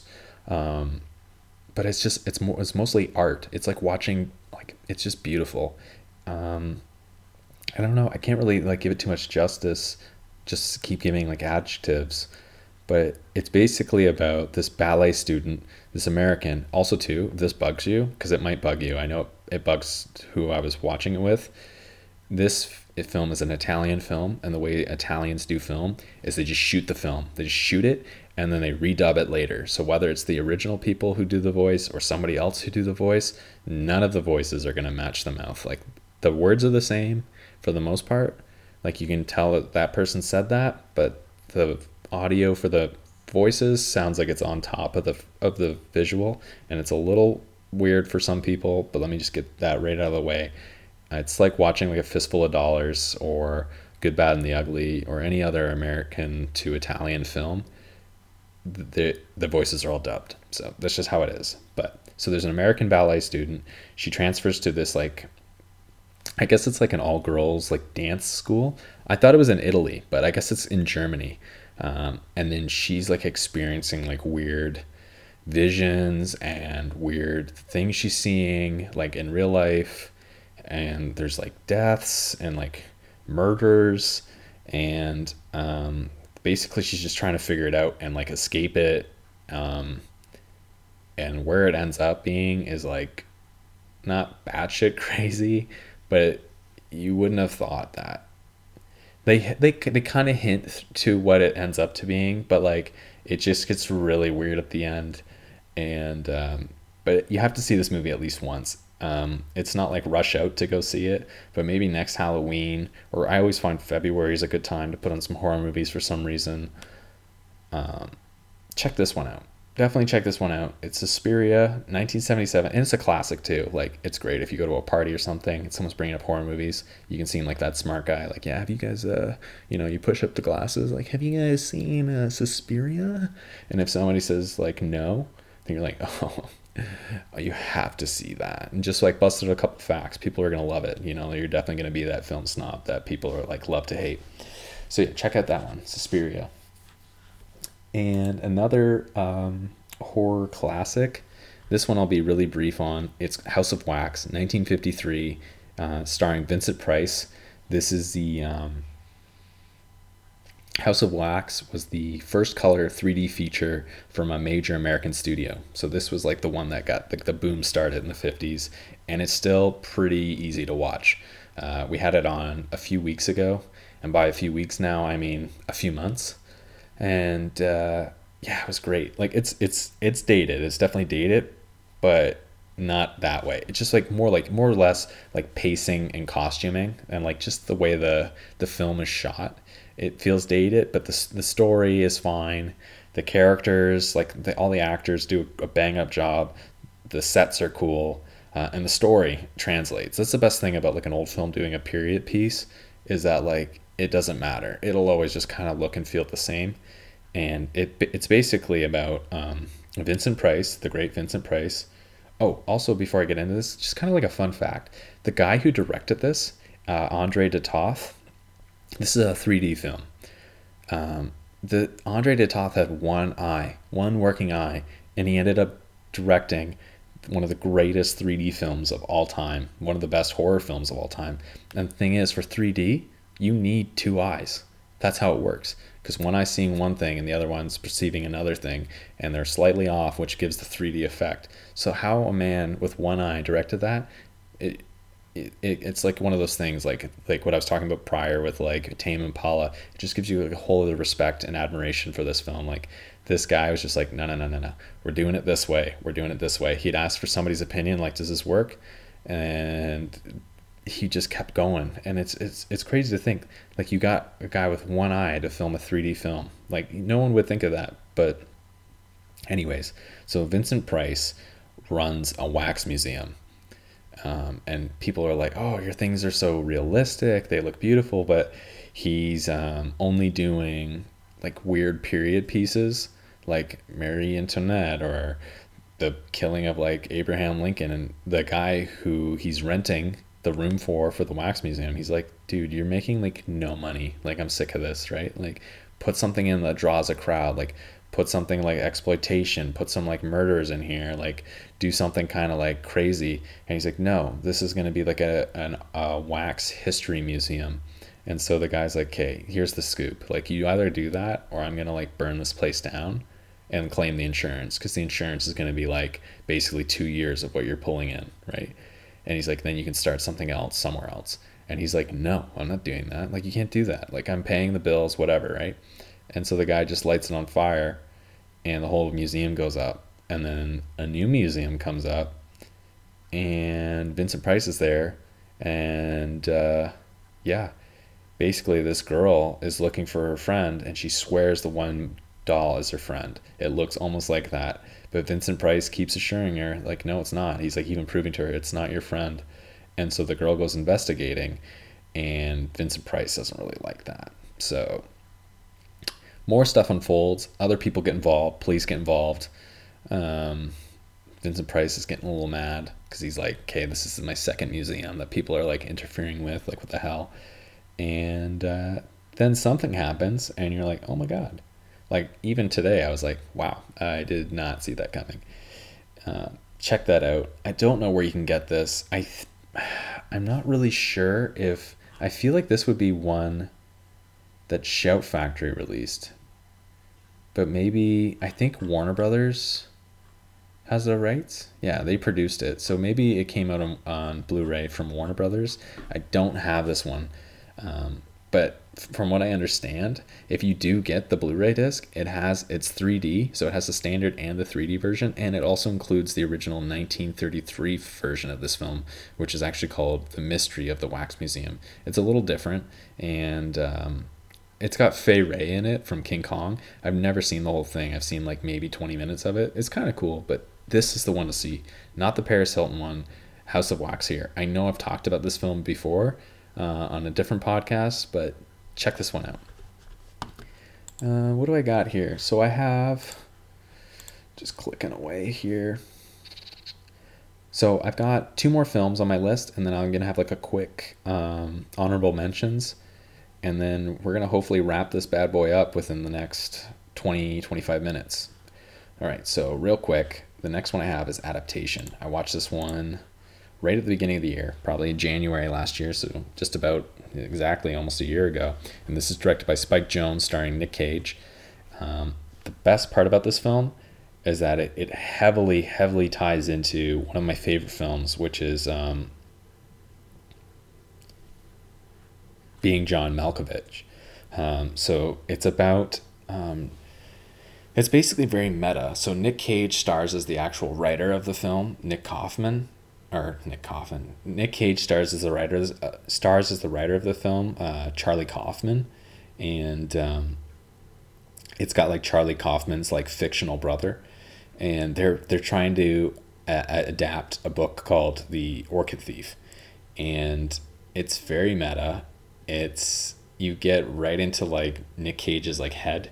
He's he's very anxious. He's stressed he's sweaty, he has really poor social skills, he's shy, he's uncomfortable. Uh, and this is definitely like one of his best roles ever. I even rec- I recommend this film all the time. I'm like, I don't care if you don't like Nick Cage. This is like a film to watch. If people are like, I want something different, I always recommend adaptation. It's it's a perfect though double feature with being John Malkovich, and they're artsy but not. Do you know what I mean? Like anybody can watch these it's just you got to be ready for them. It's not like you're watching like a slow burn, boring movie or something that like makes zero sense. It's just they're a little out there, I guess, for lack of better terms sometimes. Um, but uh, yeah, it was. I couldn't stop watching it. It's one of those films. It was also like being John Malkovich the first time I watched it. I put it on kind of late at night, like yeah, I'll just throw it on. I'll do stuff and I didn't do anything. I just watched the film. It was so good. Um, I've watched this film now two or three times. Unfortunately, I think it just got taken off Netflix um, maybe like five or six months ago. But you can definitely pick this up. This is definitely like a Blu ray bin find. You can probably find this for like five or ten bucks. And like it was, it was critically like praised. Like this isn't just me like pulling one out of left field, but I feel like this film isn't talked about enough it's really cool. Like Nick Cage plays two different characters, and I love both of the characters. Like Charlie Kaufman, he, I don't know if Charlie Kaufman's actually actually like this or if it's meant to be like kind of like a spoof on him. It, but it's pretty good. And then like his fictional bro- brother Donald, it's like is hilarious. I couldn't get enough. He's definitely the best part of the movie. But it's got a lot of other good people in here too. Spike Jonze. I love Spike Jonze. He's one of my favorite directors of all time. He did Being John Malkovich, Where the Wild Things Are, Her. He's done a ton of music videos. He recently did like the Apple, um, one of the newest Apple commercials. He's done a lot of Beastie Boy commercials. He's great. He's really, really good. Um, but it's got Meryl Streep in here, Chris Cooper in here. Um, who else has it got in here? Tilda Swinton is in here. Uh, yeah, lots of good people. So I would talk about it more, but trying to bang through this. Definitely check it out. It's called Adaptation, and this is not from 2018. This is from 2002, so it's a little old, but it's uh, it's really really good. Definitely check that one out. And then the final one here, it's not like the best movie I've ever seen, but I felt like I needed to include this because I could not stop thinking about it. It's not like it's a bad movie, but it was it was very different. It felt like I was watching like a Mexican version of the Twilight Zone, like a Twilight Zone episode, and it's called The Similars or in Spanish Los Parecidos. This is like a really weird one. It's basically without like giving too too much away cuz this is one I I would feel terrible uh, spoiling it's like a, a storm is happening and a bunch of people I, and I don't think they're able to communicate. I don't think phones are working. The TVs aren't working. The radios are working a little bit, but they're not like not two way, just coming in. And um, so it's storming out, and a bunch of different people from all different sides of the tracks are like waiting in this bus station. And then they're basically stuck in the bus station. The buses are delayed. The cabs aren't coming. No one's there to pick them up it's like a conservative dad, a mom and her child, this like hippie, this kind of like new age like mom, this old fart who runs the bus station.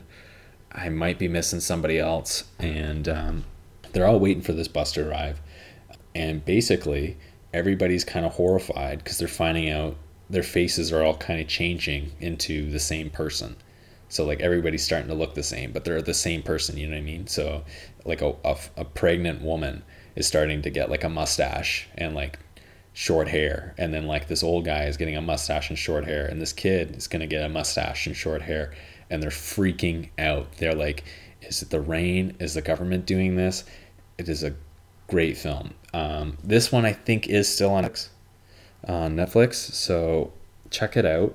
Um, it's from 20, 2015 and it is foreign. So like i say all the time if you don't like foreign films, I I would suggest to give this a try. But if you don't like foreign films, you're missing out on a good one. Um, but it is foreign. It's all in Spanish. It's a Mexican film. Um, it's not long. It's an hour and a half straight, and it just feels like you're watching like an old Twilight Zone episode. So if you love Black Mirror, if you love The Outer Limits or Tales from the Crypt, it definitely feels more like Twilight Zone. But I would I would check it out. It's it's fun. It uh, and it feels old. That's what I mean when I'm saying it. Like not only is it like one of those stories, it feels black and white. It feels like a B movie. It feels like you'd see this in an old like midnight theater. Uh, it's really really cool, and it's it's just like a small character piece. Like they don't go anywhere else but this bus stop. So it was kind of cool. Um, but yeah, I couldn't stop thinking about it. I, we watched this, I think, September, maybe September or August. It was really, really good. And I've been thinking about it still. So I was like, eh, I don't know if I'm going to include it, but I figured why not? I'll put it in here, finish it off with this. And that is The Similars. And then um, these are just kind of some honorable mentions. The first one here is The Ballad of Buster Scruggs. It's a brand new film by Joel and Ethan Coen uh, that came out on the Netflix. And it's like a old Western an anthology basically. It's like a storybook. So all these like tales are being like played by a bunch of different people. The reason I include this is like some are really good. I think there's five stories. The first three are really short, and the last two are really long. Unfortunately, the last two kind of drag in a lot of places. I was starting to lose focus.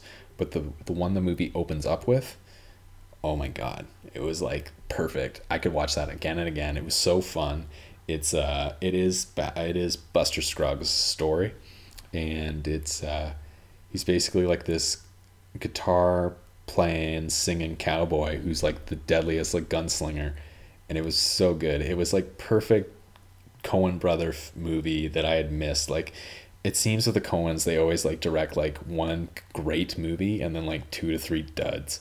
It just seems always how it goes. And this was like Coen brothers that I missed this first one.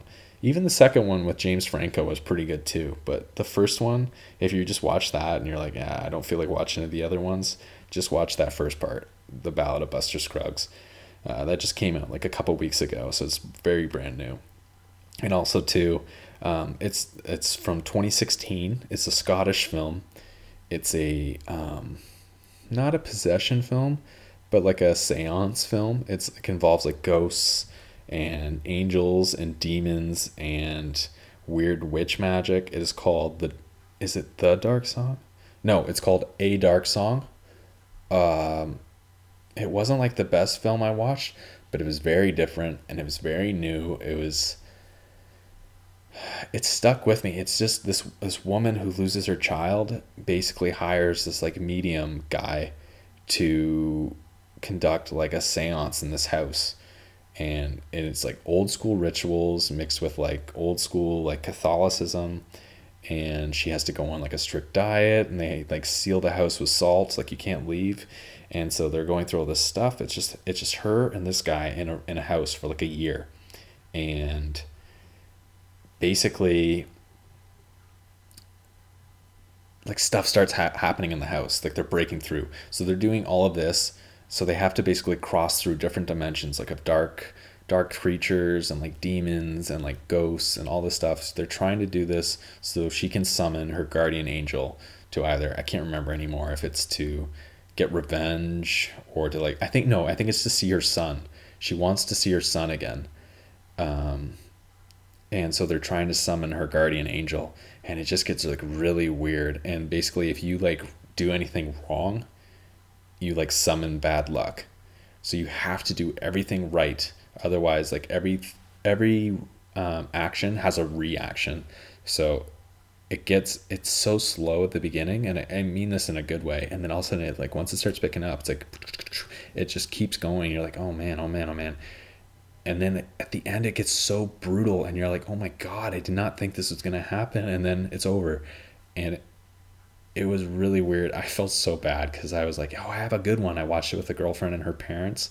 I was like, this is a good one and like I like lost my movie privileges after that because I'm always like, yeah, here's a good one. I've never seen it, but it's got good reviews, and we watch it, and like, it's like, oh, it's all right, it's boring and whatever. I enjoyed it, but I mean, it's it's not for everybody. Um, if you're expecting like a scary movie, that's not the one. And if you're expecting like a really good ghost story, that's not the one. But if you want a good drama, this is the one.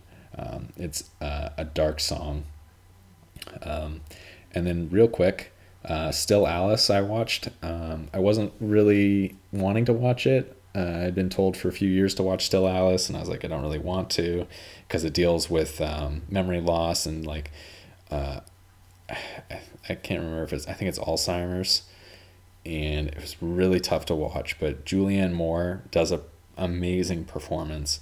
Uh, Alec Baldwin is in it too yeah, it was hard to watch, but not because it was a bad movie. She knocked it out of the park. It was it was very very well made, and um, yeah, I thought about this for a while, and it's definitely like an honorable mention. Not one of my f- favorite films, but it deserves to be talked about and to be seen. And to finish off, as I'd mentioned before a little earlier in the podcast, it is A Quiet Place. Um, wasn't one of my favorite movies, but seeing Bird Box gave me a lot of new perspective and admiration for the film. When I first saw it, I thought it was great. Um, I didn't think it was like the best movie I've ever seen, as almost every movie now that comes out is kind of like praised as, but um, it was something fresh, and uh, I liked it a lot. I liked it a lot. Um, John Krasinski's always great. Emily Blunt's really good. Um, a lot of weird decisions in the movie, both like from an outside perspective and like watching the film, I didn't make didn't make sense. Um, but yeah, that's that's a good one. If you didn't give it a chance, definitely give it a chance now. Uh, so what are we at here? Holy but Jesus, an hour forty.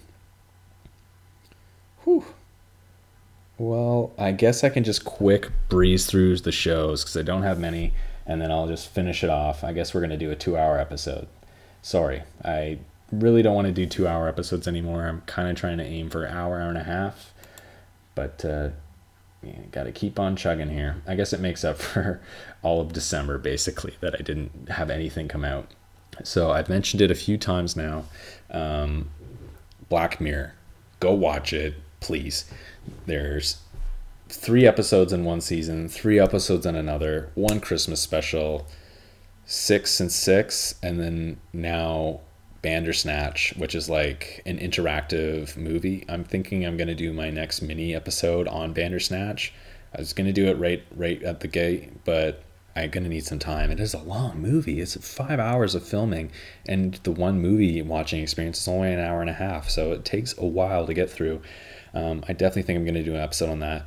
But Black Mirror came out uh, at the very end, or maybe the very beginning. No, I think it came out the very end of 2017. Um, six episodes. Two of those episodes won like a lot of Emmys, Golden Globes. Very, very good.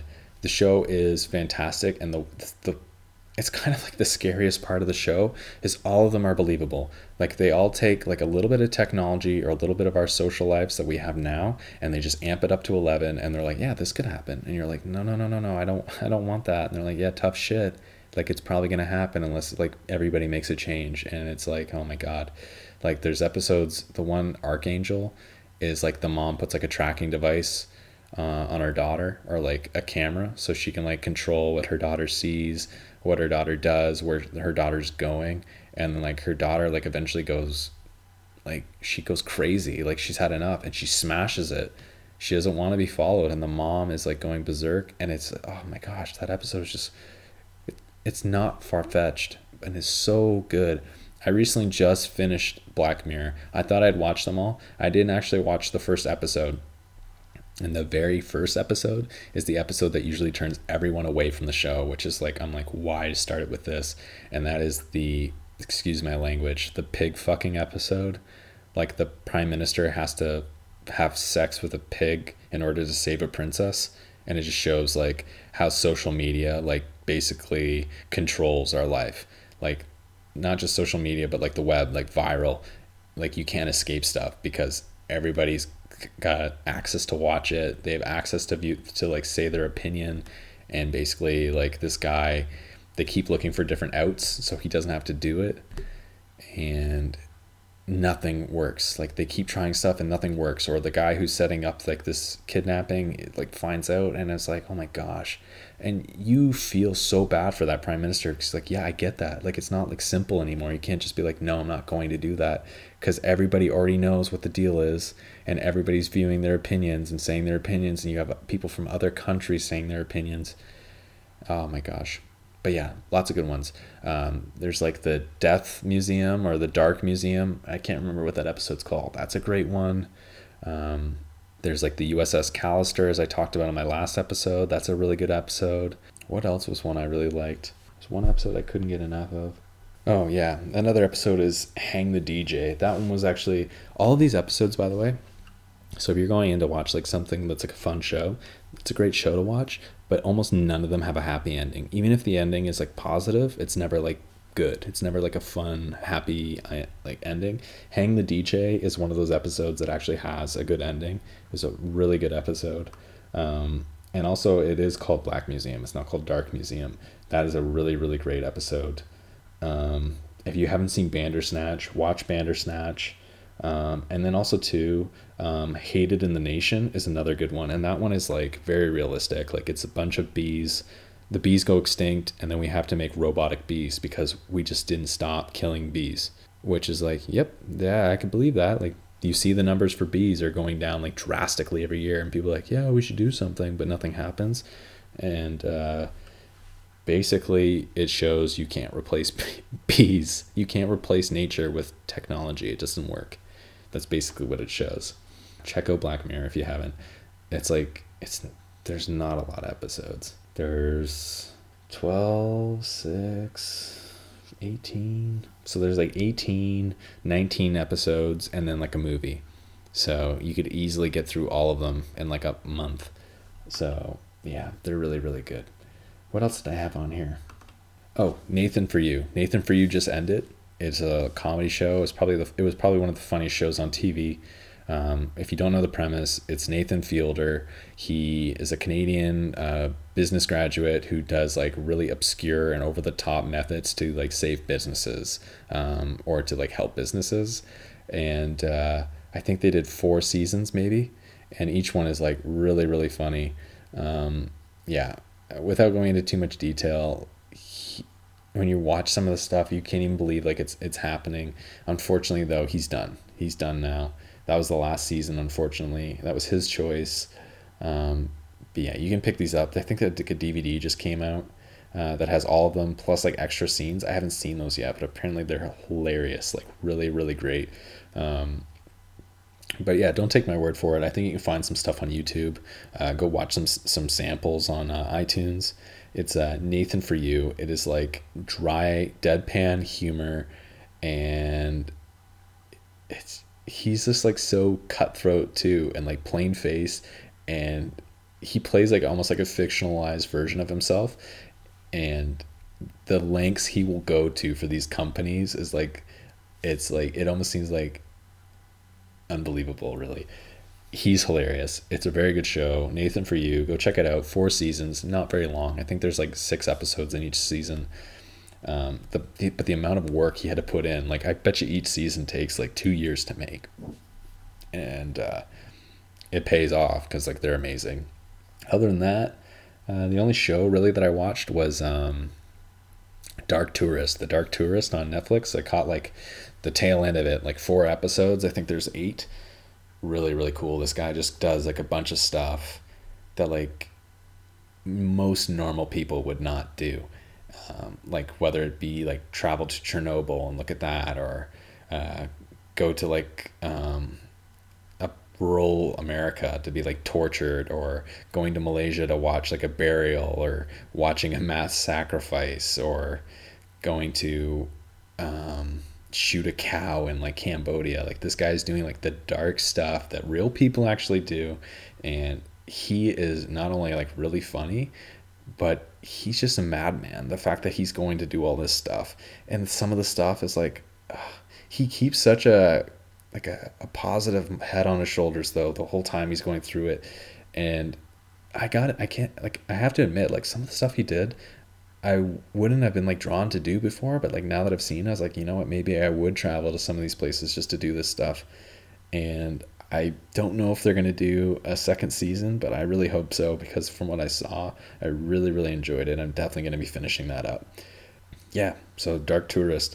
I had a couple other things on here, but we're running really really long on time, so I think that's it. So that's TV, that's movies, that's music. So um, yeah, let me just quick say um, for this podcast, I know I've been like all over the place with like episodes coming out. Um, like uh, three or four come out in a month, and then two come out, then one comes out. It's just it's all over the place, and consistency is key. So I think for this year, I'm really really gonna push to really boost social media and boost the episodes. So if that means the episodes have to be a little bit shorter, or um, I have one episode and one minisode come out like per month. I think that's what I'm gonna have to do. Consistency is key, so I'm gonna try and have one come out or two come out every month. If I can get more out, great. Um, I might be out of work soon or find some free times, and uh, I'll just get those done. Like I'll pump them out, even if I have to like record a couple in like one one month. It's just so I get it done. Like if I know I'm gonna be busy, that's what I'm gonna have to do. Like this can't just be like a hobby where like I record one whenever I feel like it, because eventually nobody's gonna listen to this. Um, and I'm hoping to eventually to maybe go back in and like my last, like my first, second, third, maybe even my third episode. Now that I'm getting a little bit better with the editing, the sound, um, flow, um, and editing just in general. I might have said editing twice. We'll see. Um, I might go redo those episodes and re-upload them because they're all over the place for sound. The volume's crazy. The pacing is off. Um, so I'm not gonna like redo them, but I might clean them up. Like I'm not gonna George Lucas them, but maybe I'll like Steven Spielberg them. Um, so and then also too, just to give a couple topics to look forward to, so you're not just like waiting around. Um, right now, I'm planning on doing a my Tron Volume Two. Um, to you know finish up the Tron Volume One, uh, films of Guillermo del Toro, uh, RoboCop and the RoboCop series, uh, the Underworld series, James Bond, and hopefully with those two, I'll have either a different host because it's just a conversation for one. You're not always going to be listening to me, Tyler Horlings. You might be listening to guest A or guest B, fill it out. Like if they're passionate about something, more passionate than me, and it's something I think people want to hear about, um, then by all means, like I'll let them record. Um, so whether I have a guest or another host for the Underworld and James Bond, or nothing at all, it might just be me. Um, that's something to maybe look forward to. Um, I know I've had people reach out to me, as I've said before, to guest on other shows and to guest on this show. Um, so definitely look forward to that. Also, too with Godzilla, I definitely have uh, one person in mind for that, and uh, it might not be the only Godzilla episode. I might do like a bunch of Godzilla episodes, but Godzilla's on the list. I'm definitely going to talk about the DC film universe, um, for foreign horror essentials. I think that would be a pretty good one. Uh, Bioshock, Game of Thrones, uh, obscure Disney films. Um, I might talk about like uh, the Raimi Spider-Man trilogy. That's something I really care about. Um, you know, I, I got lots. It's like so. Don't ever think like I'm just pulling stuff out of my butt. Like I have a lot of stuff here, and um, I'm working on this thing all the time. So just uh, just know that.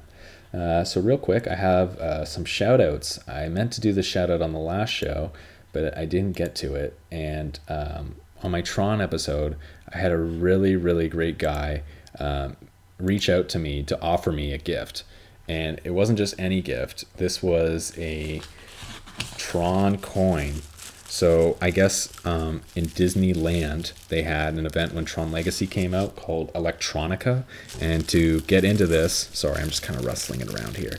They gave out a token, and the token said Electronica, and it said Flynn's Arcade. Now these things are like priceless, by the way. Like you can't find them on Amazon. They're super expensive on eBay. And the guy messaged me, and he's like, "Hey, do you want one?" And I was like, "You're kidding." And he's like, "No, I'll give it to you. I swear." Um, like it sounds like you would love this. And it honestly was like the most touching thing. It was so so so nice of him. Um, i hope i'm getting the name right. It's chad either neeson or nielsen. I don't know if that's an l. Um, the guy is super super nice. You can find him on reddit. His uh, it's user forgot password 69 or you can find him on um, on sorry you can find them on hackerpublicradio.org, uh, which is actually a pretty cool site. I might put some stuff on there. It's a uh, community podcast, actually. So, and anybody can put anybody can post an episode on there. Um, so, and it's new episodes constantly through Monday and Friday. And this guy, um, Chad, goes by the name Quvmoh, Q U V M O H. Um, and he's got a lot of stuff on there. He's got like what's he got? 15 episodes on there. So if you want to check him out, go to Hacker Public Radio. Um, that's hackerpublicradio.org and check out Quvmoh, Q U V M O H. Um, he seems to do a lot of cool stuff with fiber optics. And uh, yeah, I can't think of him enough. He sent this thing from Boise, Idaho, which, if you wanted to know, is 705 hours of walking if he was to walk it to me, or 3,470 kilometers thank goodness he didn't walk it to me. He sent it to me, uh, which was still very, very nice. And he sent it to me a long time ago. It's got sent November 17th. So thank you again, Chad. And uh, I'll definitely mention your podcast in future episodes too. Um, again, super, super nice of you. I really appreciate it. It sits on my desk when I record all the time. It's one of my favorite things. So thank you to Chad. Also, too, unsponsored sponsors. Um, check out um, the art of horror and also to the art of horror movies. I didn't know this, but the art of horror is like out of print. So to get one of these books now is like 110, 130 bucks. So it might be hard to find, but if you can find one, definitely pick it up. It's beautiful. I got this either for one of my birthdays or Christmas a couple years ago. Oh, it's gorgeous. It's got a uh, a foreword by Neil Gaiman actually, and uh, it's like art just in general, like masks, paintings, posters, movie um, memorabilia, uh, costumes, tons of stuff, comics, everything. It's really, really great. Um, but more so, I got for Christmas this year from my lovely girlfriend, The Art of Horror Movies, also written by Stephen Jones or Stephen Jones. And this has an actual foreword by John Landis, like the John Landis of Thriller and American Werewolf in London fame. Uh, I think he actually also did um, Schlock, which is kind of a cool one. But um, this one is great. This is like tons of beautiful poster work, um, movie art. It's got like this long, long. Um, it's like so. These are all coffee table books, and when you open it up for this one page, it goes by decades. And don't know if, I don't know if Art of Horror goes by decades, but horror movies does, which is like amazing. I think it's like from the 30s all the way to now. So when you open up to the 50s, it's like this huge spread of uh, Godzilla underwater and with like a diver with like the oxygen destroyer.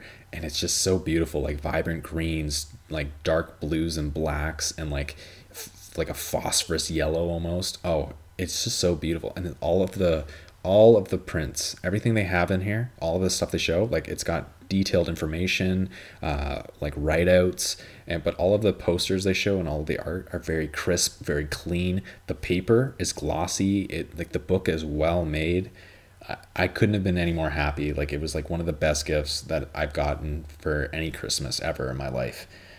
Just oh, it's just a beautiful book. It's like I almost like hate looking at it because it's like I'm like I'm gonna ruin this like piece of like art um, but that one's cheaper. You can pick that one up. It's it's newer. It was just printed in 2017. You can pick that one up for like 30 bucks on Amazon. So definitely check that out by Stephen or Stephen Jones.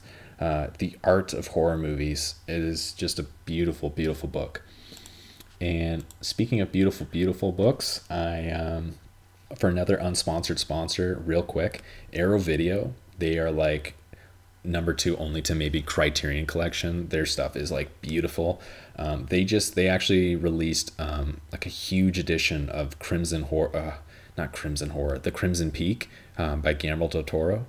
It's not my favorite del Toro movie, but it is like aesthetically and like thematically like beautiful. That is a beautiful film. It's probably one of his most linear films, but the set, the costume, the, the character design, the hair, the makeup, just the overall vibe of the film, it, like tonally, it is just so gothic, so beautiful, so macabre.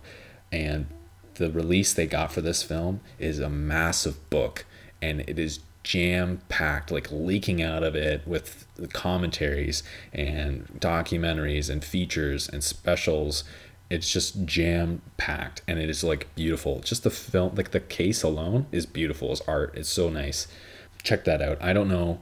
I I uh, I bought it as soon as it was like announced. So it was a special edition. I don't know if that special edition is widely available or if it's out of print now. But even if they release like a standard edition of this without like the box set, try to get like the the book because it is beautiful. But just the features alone, check that out. Arrow Video, and it's probably gonna be a little pricey for a movie, but check that out. And uh, also, too, um, this has nothing to do with anything I've been talking about, but on Instagram, check out um, Amari Club, A M A R I C L U B. Um, they, I love bitters, like bitters and soda. Like I'm an old Italian man, um, and it's like constantly showing like new bitters to check out, new recipes for bitters, um, what's up and coming, like stuff to try and it is just great. It's a great little uh, Instagram account. They release like a new post probably like once every week, week and a half. And if you're looking for something new to drink or you love bitters, check that out. I just felt like I needed to say it, like if, as if this podcast isn't running long enough. But check that out. Um, bitters is exactly what it sounds like. It's almost sometimes they're sweet, sometimes they're a little strong, but it's basically just like it tastes almost like grapefruit rind. Like it's a very easy thing to drink. Um, but then they're not usually sweet unless you get like an Amaral. Um, they're not usually too too sweet, but so that's it for unsponsored sponsors. And then actually, um, for sponsors, I actually do have a, a sponsor this week, and that sponsor is Outra Apparel, um, which is a brand new clothing and accessories brand. Uh, this company produces some very sharp looking clothing with high quality material and production, and honestly, it feels incredibly soft, and you can tell it's well made. And it gets better. Outra is a supporter of the mental health community. Outra stands uh, actually for Open Up to Raise Awareness. And when you purchase anything from them, 10%, of, that means 10% of anything you purchase of it goes directly to mental health research and awareness, which is actually, that's pretty good. They have shirts, hats, hoodies, and a lot more from what I can tell uh, for both sexes, like different designs and stuff. It's really great. Uh, I know personally, um, I'm actually eyeing one of the uh, green uh, hoodies. They look fantastic. So if you're interested at all, um, the stuff actually looks really great. Like they are a sponsor, but I, I'm definitely going to pick up something. So if you want to find anything from Outra, check them out on Instagram at Outra Apparel. That's O U T R A a P P A R E L. And you can also find uh, anything that you need from them and order from them online on their website, outraapparel.ca. And I'll make sure I include a link on, uh, on Instagram for sure, maybe on my SoundCloud. But yeah, honestly, guys, this is a really good thing. great looking clothing, high quality, and it goes to mental health awareness and research. And honestly, it can't get better than that. So, yeah, that's finally, you know, sorry it's such a long one, but uh, we're going to wrap this up. So, um, Yep. So you can find this podcast, uh, depending on what you're listening, where you're listening to this. You can find me on SoundCloud, on iTunes, and uh, Google Play Music, and now on Spotify. I'm now on Spotify. It took me a little bit, but I'm on Spotify. Uh, that's a conversation for one podcast. So make sure that you include the podcast in there. You can find me on Instagram at ACFO Podcast and on Twitter at ACFO Podcasts. And if you have any questions, concerns, uh, topic suggestions, anything, uh, you can email me at acfopodcast at gmail.com. Um, this episode was written and produced by me, Tyler Horlings, and was also produced by the super amazing Victoria Chubb. So thanks again, and uh, I'll talk to you guys very, very soon. Make sure you keep checking up for updates. Thanks, everybody. Tyler out.